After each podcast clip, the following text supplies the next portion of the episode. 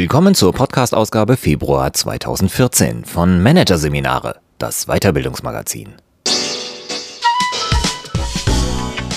Dieser Podcast wird Ihnen präsentiert von Konkurrenzberater.de, Wettbewerbsbeobachtung für den Mittelstand. Der Konkurrenzberater zeigt in Seminaren und Workshops, wie Sie Ihre Geheimnisse an die Konkurrenz verlieren und was Sie dagegen tun können. Weitere Podcasts aus der aktuellen Ausgabe behandeln die Themen Das Ego der Entscheider, die gefährliche Stärke und Neustart in der Lebensmitte. Wenn nicht jetzt, wann dann? Doch zunächst Stressfaktor Pendeln, bis die Achse bricht, von Anja Dilk und Heike Littger. Köln-Frankfurt, Erding, Augsburg, Hamburg-Berlin. Millionen Menschen fahren täglich stundenlang zur Arbeit. Das kostet die Pendler Zeit und Nerven und die Unternehmen Geld. Studien zeigen, Führungskräfte und Mitarbeiter auf Achse sind öfter krank als ihre Kollegen, die bei ihrer Firma um die Ecke wohnen. Managerseminare hat nachgefragt, was erleichtert die tägliche Tortur. Hier ein Kurzüberblick des Artikels. Fahren, fahren, fahren auf der Autobahn. Welche Strecken Pendler für die Arbeit zurücklegen. Freiwilligkeit und Kontrolle, wie zwei Schlüsselfaktoren die Belastung beeinflussen. Pendelkollaps, Macht Pendeln krank? Genussvoll abkapseln. Warum manche das Kilometerfressen sogar genießen. Pendeln als Tabu. Warum belastete Pendler schweigen und Unternehmen wegsehen. Und ausgependelt, wie die nächste Ausfahrt aussehen könnte. Zwei Jahre lief bei Annette Meixner jeder Morgen gleich ab. Aufstehen um sechs, duschen, anziehen, die beiden Jungs wecken, gemeinsam frühstücken, Schulbrot herrichten, den Tag besprechen. Vergiss deine Flöte nicht. Heute Nachmittag ist Tischtennis. Bitte in Deutsch die Wörter lernen. Punkt halb acht fiel die Tür ins Schloss. Die Jungs trabten zu Fuß zur Schule. Die Accountmanagerin sprang ins Auto und fuhr los. Da war ich rigoros, sagt Meixner. Denn nur wenige Minuten hin oder her entschieden darüber, ob sie eineinhalb oder drei Stunden für ihren Arbeitsweg brauchte. 90 Kilometer über die Autobahn von Erding Richtung Augsburg. So wie Meixner sind täglich Millionen Menschen unterwegs. Mit dem Auto oder ICE, mit Regionalexpress und S-Bahn rollen sie durchs Land zur Arbeit. Laut Mikrozensus des Statistischen Bundesamtes pendeln etwa 6 Prozent der Erwerbstätigen täglich. Hinzu kommen diejenigen Beschäftigten, die mehrmals die Woche pendeln und solche, die nur am Wochenende nach Hause fahren. Die Prozentsätze sind zwar seit 30 Jahren etwa konstant, doch wenn man die Berufsbiografien der einzelnen Beschäftigten in den Blick nimmt, wird sichtbar, 30 Prozent durchleben mindestens einmal im Laufe des Berufslebens eine Pendlerphase, bilanziert Norbert Schneider, Direktor des Bundesinstituts für Bevölkerungsforschung in Wiesbaden. Das sind mehr denn je. Neu ist zudem, Pendler legen immer längere Strecken zwischen Arbeitsplatz und Wohnung zurück. In Köln wohnen und in Frankfurt am Main arbeiten. In Berlin Mitte leben und in Sachsen-Anhalt Geld verdienen. Im beschaulichen oberbayerischen Glon wohnen und im unbezahlbaren München schaffen. Oft fahren Pendler täglich mehrere hundert Kilometer. Das zeigt das deutsche Mobilitätspanel, das im Auftrag des Bundesverkehrsministeriums das Mobilitätsverhalten der Deutschen untersucht. Die Gründe für das Kilometerfressen? Wer sich in guten Positionen weiterentwickeln will, begnügt sich nicht mit dem Posten um die Ecke, wenn es den überhaupt gibt. Zwei, drei Jahre eine neue Herausforderung fernab der Heimat anzunehmen, ist besonders für hochrangige Manager nichts Ungewöhnliches. Das zeigt sich schon an den Laufzeiten der Verträge. Doch für einen Job auf Zeit gibt niemand mehr so schnell die vertraute Umgebung auf, schon gar nicht wer Familie hat, schulpflichtige Kinder oder ein Eigenheim. Für die wachsende Zahl der gut qualifizierten Doppelverdiener ist Pendeln ohnehin häufig die einzige Möglichkeit, berufliche und private Belange zu verbinden. Und oft gibt es in den teuren Metropolen zwar Arbeitsplätze, aber kein Haus oder keine Wohnung, die den Bedürfnissen und dem Geldbeutel der Beschäftigten entspricht. Alles nachvollziehbare Motive, sagt Norbert Schneider. Nur, auf Dauer kann Pendeln auf die Knochen gehen. Wie stark Pendler tatsächlich belastet sind, untersucht der Mobilitätsforscher seit 2007 alle zwei Jahre in der Studie Job Mobilities and Family Lives in Europe mit seinem Team. Dabei interessiert die Forscher weniger, wie viele Kilometer Pendler täglich auf der Straße oder Schiene zurücklegen, sondern vielmehr, wie lange sie unterwegs sind. Pendler sind nach Schneiders Definition Leute, die mindestens dreimal die Woche 60 Minuten oder mehr für eine Strecke zurücklegen. die Tagespendler, oder für vier bis fünf Tage zu einem weit entfernten Arbeitsplatz mit einer Satellitenwohnung fahren, die Wochenendpendler. Schneider sagt, was wir sicher wissen ist, das Belastungserleben steigt signifikant ab einer Fahrzeit von 45 Minuten. Das jedenfalls ist die Regel. Ob und mit welcher Vehemenz sie eintritt, hängt nach den Forschungen der Wiesbadener Wissenschaftler im Kern von zwei Faktoren ab Freiwilligkeit und Kontrolle. Freiwilligkeit heißt, wer für sein Haus im Grünen pendelt oder damit der Partner seine hervorragende Stelle nicht aufgeben muss, steckt die Belastung besser weg als jemand, der sich aufgrund einer Betriebsschließung umorientieren muss. Kontrolle bedeutet, wer weiß, dass er gegen den Berufsverkehr über die Landstraße rauschen kann, tut sich leichter, als wenn permanenter Stau, eine neue Baustelle auf der Autobahn oder geänderte Zugfahrpläne den Alltag immer wieder unerwartet durcheinanderwirbeln. Schneider sagt, das ist Stress pur.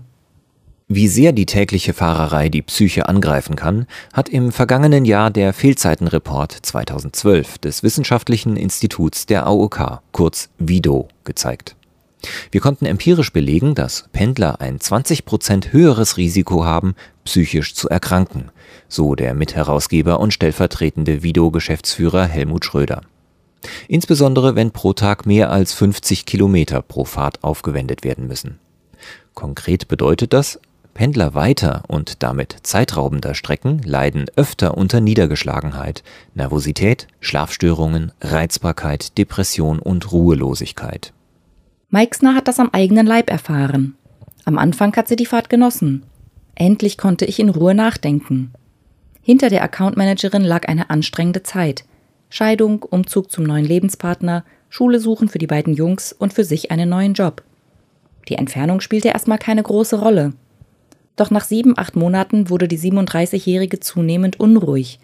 Etliche Unfälle hatte sie in ihrer Zeit als Pendlerin gesehen. Zersplitterte Frontscheiben, zerknautschtes Blech, abgerissene Reifen. Die Furcht, auch in einen Unfall verwickelt zu werden, belastete mich sehr. Genauso wie das Gefühl, nicht bei ihren Kindern vor Ort zu sein.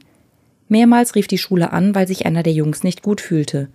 Anstatt einfach hinzufahren und ihn abzuholen, musste ich meinen Lebenspartner bitten, der als selbstständiger Journalist natürlich auch eigene Termine hat. Als sich ihr älterer Sohn das Bein brach und ins Krankenhaus musste, saß Meixner in ihrem Büro und fühlte sich einfach nur hilflos. Sabine Siegel kann das nachvollziehen. Für die Präsidentin des Berufsverbands deutscher Psychologinnen und Psychologen in Berlin ist Pendeln Segen und Fluch zugleich. Die Möglichkeit, nicht mehr nur vor Ort arbeiten zu können, macht uns zwar flexibel, schränkt aber gleichzeitig unsere Handlungsfähigkeit ein und nimmt uns ein großes Stück unserer Spontanität. Morgens in der Schule mit den Kindern für die Pause Karotten und Äpfel schnippeln, in der Mittagspause mit dem Partner zum Italiener, nach der Arbeit mit den Kumpels auf einen Absacker in die Lieblingsbar. Unmöglich, wenn man viele Kilometer entfernt im Büro sitzt oder auf den Straßen unterwegs ist. Hinzu kommt die permanente Unsicherheit. Schaffe ich es heute pünktlich zur Arbeit und wieder zurück? Wie sind die Wetterverhältnisse? Staut sich der Verkehr schon vor einem der vielen Nadelöhre? Hat der Zug Verspätung? Klappen die Anschlüsse? Das alles setzt Pendler unter enormen Druck, sagt Siegel. Dennoch warnt die Psychologin davor zu pauschalisieren. Aussagen wie Pendeln macht krank seien Quatsch. Es müsse heißen, Pendeln kann krank machen, muss aber nicht. Es kommt auf die Umstände und den Menschen an. Kann er mit Stress umgehen? Pendelt er schon seit Jahren oder fängt er damit erst in höherem Alter an? Versteht er die Signale seines Körpers und ist er dann bereit, Konsequenzen zu ziehen? Siegel sagt, Viele drücken ihre Symptome viel zu lange weg und glauben an den Mythos Leistungssteigerung durch Mehrfachbelastung. Sabine Siegel pendelt selbst bereits ihr ganzes Berufsleben lang. Im Moment lebt sie in der Nähe von München und fliegt von Montag bis Donnerstag nach Berlin oder Duisburg. Freitags arbeitet sie von zu Hause aus. Das klappt auf Dauer nur, wenn man bereit ist, ein durchorganisiertes Leben zu führen, sagt Siegel. Dazu gehört es, sich an feste Regeln zu halten und am Wochenende nicht zu versuchen, alles Verpasste nachzuholen. Freunde treffen, Großeinkauf, Sport, mit den Kindern den Schulstoff durchackern, den Garten umgraben. Alles zusammen geht nicht. Denn, so Siegel, Pendler brauchen oft mehr Regeneration als Nichtpendler.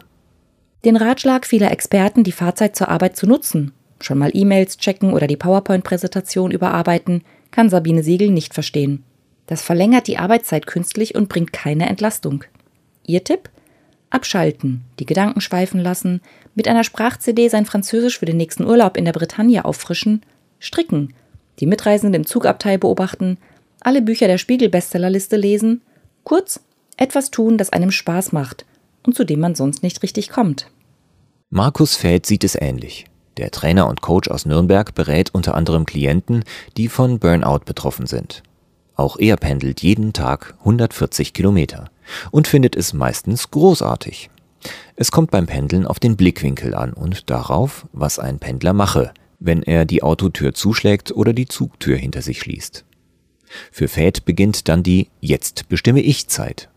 60 Minuten, in denen keiner was von ihm will, ohne dass auch er will. Manchmal telefoniert er mit Freunden, manchmal führt er mit Kollegen ein ausführliches Gespräch, für das er tagsüber keine Ruhe hatte. Oder er klickt sich durch seine Nostalgie-Playlist mit Grönemeyer, Cutting Crew und Radiohead. Fad sagt, so gewinnt man als Pendler das Gefühl zurück, Kontrolle über sein Leben zu haben. Wem es wie Fäd und Siegel gelingt, die Pendelzeit auf diese Weise für sich zu nutzen, erlebt sie tatsächlich mitunter als subjektiv entlastend, wie Christian Maletz es nennt. So wird Pendeln zu einem automatischen Zeitpuffer, zum Atemholen zwischen Powerjob und Privatleben. Auf der anderen Seite bestehe jedoch die Gefahr des Gegenteils, nämlich, dass zum Abschalten keine Zeit bleibe, so Marletz. Das Handy klingelt, Mails rauschen via Smartphone an. Pendler sind vor und nach dem Job meist sogar besser zu erreichen als ihre Kollegen, die mit ihren Familien beim Frühstück oder beim Abendbrottisch sitzen. Marletz warnt, insofern führt Pendeln im Grunde zu einer schleichenden Ausweitung der Arbeitszeit. Nicht nur deswegen versuchen viele Pendler ihre langen Fahrzeiten zu verbergen. Gerade Fernpendler fürchten sonst als weniger belastbar, weniger leistungsfähig, weniger flexibel zu gelten, beobachtet der Wiesbadener Mobilitätsforscher und Soziologe Norbert Schneider. Die Sorge von Pendlern, im Unternehmen skeptisch beäugt zu werden, überrascht ihn nicht. Die meisten Firmen erwarten schlicht, dass ihre Leute funktionieren, so Schneider. Ob und wie lange sie zur Arbeit brauchen, interessiert sie bislang nicht. Dagmar Schimanski-Geier nickt. Wenn die Chefin des Personalvermittlers 1A Zukunft in Bonn ihren Kunden Top-Leute aus der IT vermittelt, ist das Signal der Auftraggeber eindeutig. Alles jenseits des Jobs ist Privatsache. Punkt. So Schimanski-Geier. Dabei erwarten die Firmen, dass die Leute dahin kommen, wo sie das Unternehmen gerade benötigt. Helmut Schröder vom Wissenschaftlichen Institut der AOK kann das nicht nachvollziehen. Die Anzahl der Fehltage steigt mit der Länge des Anfahrtsweges zur Arbeit, sagt der Soziologe. Und das bedeutet nicht nur viel Leid für die Betroffenen und deren Familien, sondern sei für die Unternehmen mit Kosten verbunden. Und zwar mit hohen. Denn psychische Erkrankungen dauern mit rund 25 Tagen dreimal so lange wie beispielsweise eine Grippe mit sieben Tagen. Doch Pendler tauchen im Radar der Firmen nicht auf.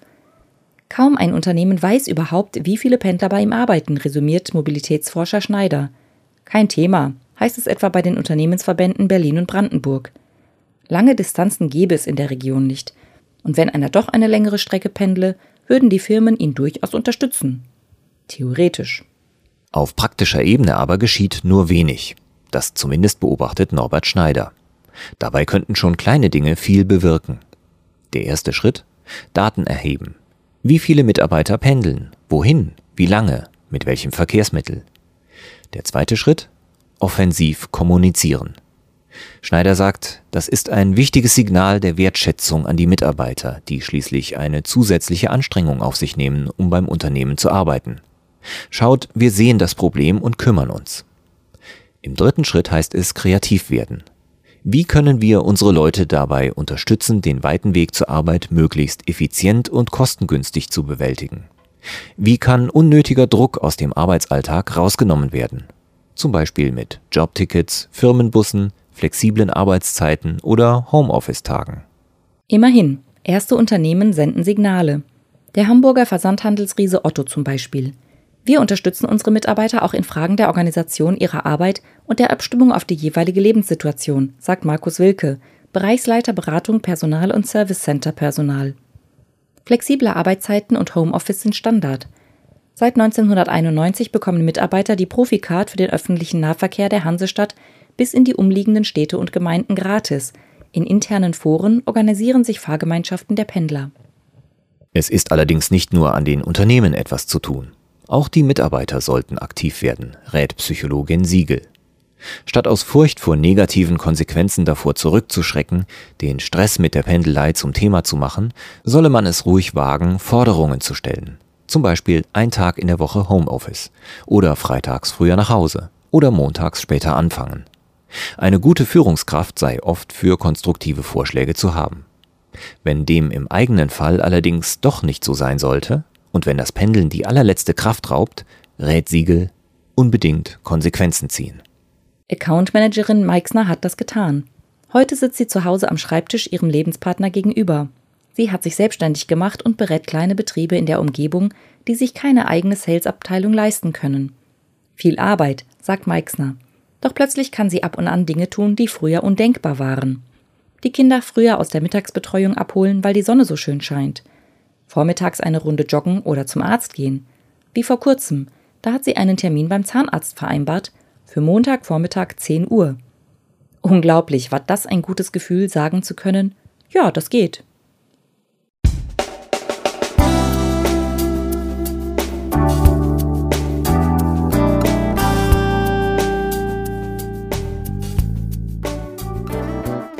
Sie hörten den Artikel Stressfaktor Pendeln, bis die Achse bricht von Anja Dilk und Heike Littger aus der Ausgabe Februar 2014 von Managerseminare, produziert von Voiceletter.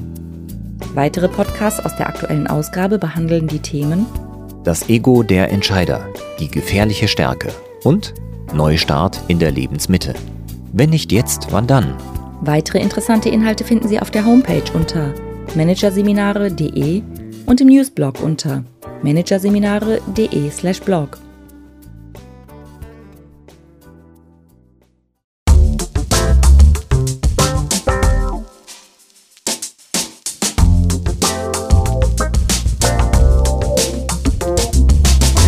Das war der Podcast von Managerseminare, das Weiterbildungsmagazin. Ausgabe Februar 2014. Dieser Podcast wird Ihnen präsentiert von www.konkurrenzberater.de. Wettbewerbsbeobachtung für den Mittelstand. Übrigens, auch mittelständische Unternehmen stehen unter ständiger Überwachung durch fremde Geheimdienste und sind Ziel systematischer Attacken ihrer Wettbewerber. Informationen dazu, wie sie sich schützen können, finden Sie unter www.konkurrenzberater.de.